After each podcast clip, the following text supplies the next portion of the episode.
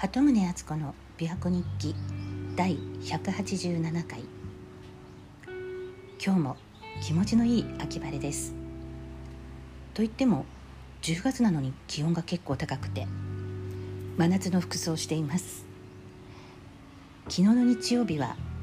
琵琶湖にたくさんヨットが見えたんですけど今日月曜の朝の琵琶湖は静かです。ところでお彼岸にお墓参りに行かれた方も多いかと思うんですけど私も先月家族3人でお墓参りに行きました。広島に両親のお墓があるんですけど実はこちらにも新しくお墓を建てたんです。うちの夫はおそらく仕事の関係でこの土地から離れることはなさそうだしで子供が今後広島に暮らすこともないと思うしとなると広島にあるお墓にお参りする機会もなかなかないと思うんですね。で生前私の両親がお墓はどこにあっても構わないからもう好きにしていいよって言ってたんでいろいろ考えた結果こちらに新たに自分たちのお墓を建てましたで今のところは私の両親だけがそこに入っているんですけれどもお墓って地方によっていろいろ違うんですよね。例えばあの広島は浄土真宗秋門徒が多いところでお盆の時期にお墓に行くとあの盆灯籠がたくさんお墓に立ててあるんです。とってもカラフルなんですよね。色とりどりの紙で作った灯籠をスーパーとかコンビニとかでお盆になると売ってるんでそれをみんな立てるんですけどもでも初盆の人だけは白い灯籠って決まってて。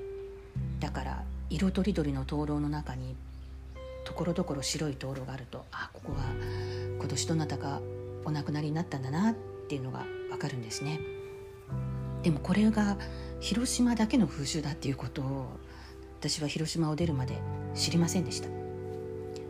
あとこちらにお墓を建てて初めて知ったんですけど広島ではお骨は骨壺ごとお墓に納めてたんですけどもこちらではねお骨をそのままお墓に納めるんだそうです。でそれがそのお骨がそのままいずれ土に帰るっていうわけです。なのでこちらの納骨式では骨壺から自分で手でお骨を取り出してそれを布の袋に入れて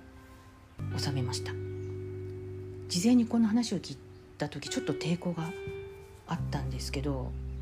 でも結局最終的に骨壺のお骨の半分ほどをこちらの新しいお墓に納めました。であと骨壺に残っているお骨は広島のお墓に戻そうかなって考えてます、まあ、最近あの二拠点生活とかいうのが流行ったりしてますけれども私の両親も二拠点お墓生活となるかもしれません、まあ、特に母は広島を出たことがない人だったんで広島にもお骨残しとくといいかななんて思ってます。まあとは言っても亡くなった人にとって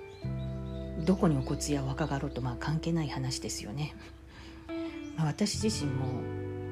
母が生前やっていたように今毎朝仏壇の前で手を合わせてお勤めをしてるんですけどだから毎日その際に亡くなったご先祖様とか家族とか知人友人とかのご供養してるんでだからわざわざお墓参りに行く意味っていうのもね私もあまり感じなかったりするんです。毎日家でご供養していて毎日身近にその亡くなった方たちを感じているのでお墓に出向く意味があんまりないっていうかまあ広島のお墓だったら両親だけでなくて親戚とかご先祖様のお墓も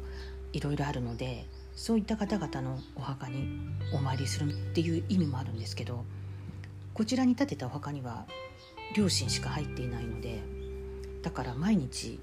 家の中で身近に感じている両親のお墓にわざわざ出向くっていうのもなんか両親に会いに行くっていう感じも特にしないからまあとりあえず両親の別宅っていうか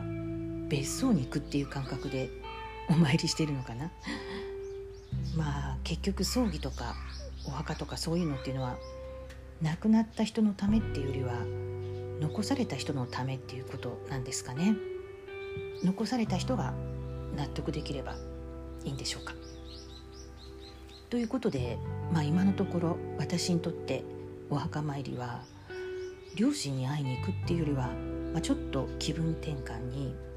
気持ちのいい場所に出かけて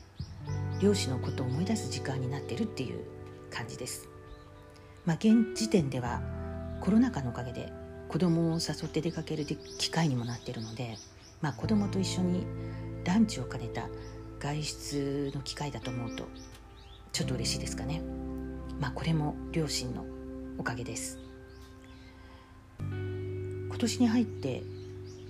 親御さんを亡くされた同世代の友人が何人もいるんですけど、まあ、今年だけでなく近頃は毎年のように、まあ、この年になるとみんなそんな年代年代なんですかね親がいなくなるのは寂しいですけどあでもこの年になるまで親がいてくれてこの年で親を見送ることができたことはありがたいことだと思います。ま、それに亡くなっても親の存在はいつも身近に感じられていなくなった気がしないっていうかなので今月も子供を誘ってお墓参りに行こうと思っています鳩宗敦子でした。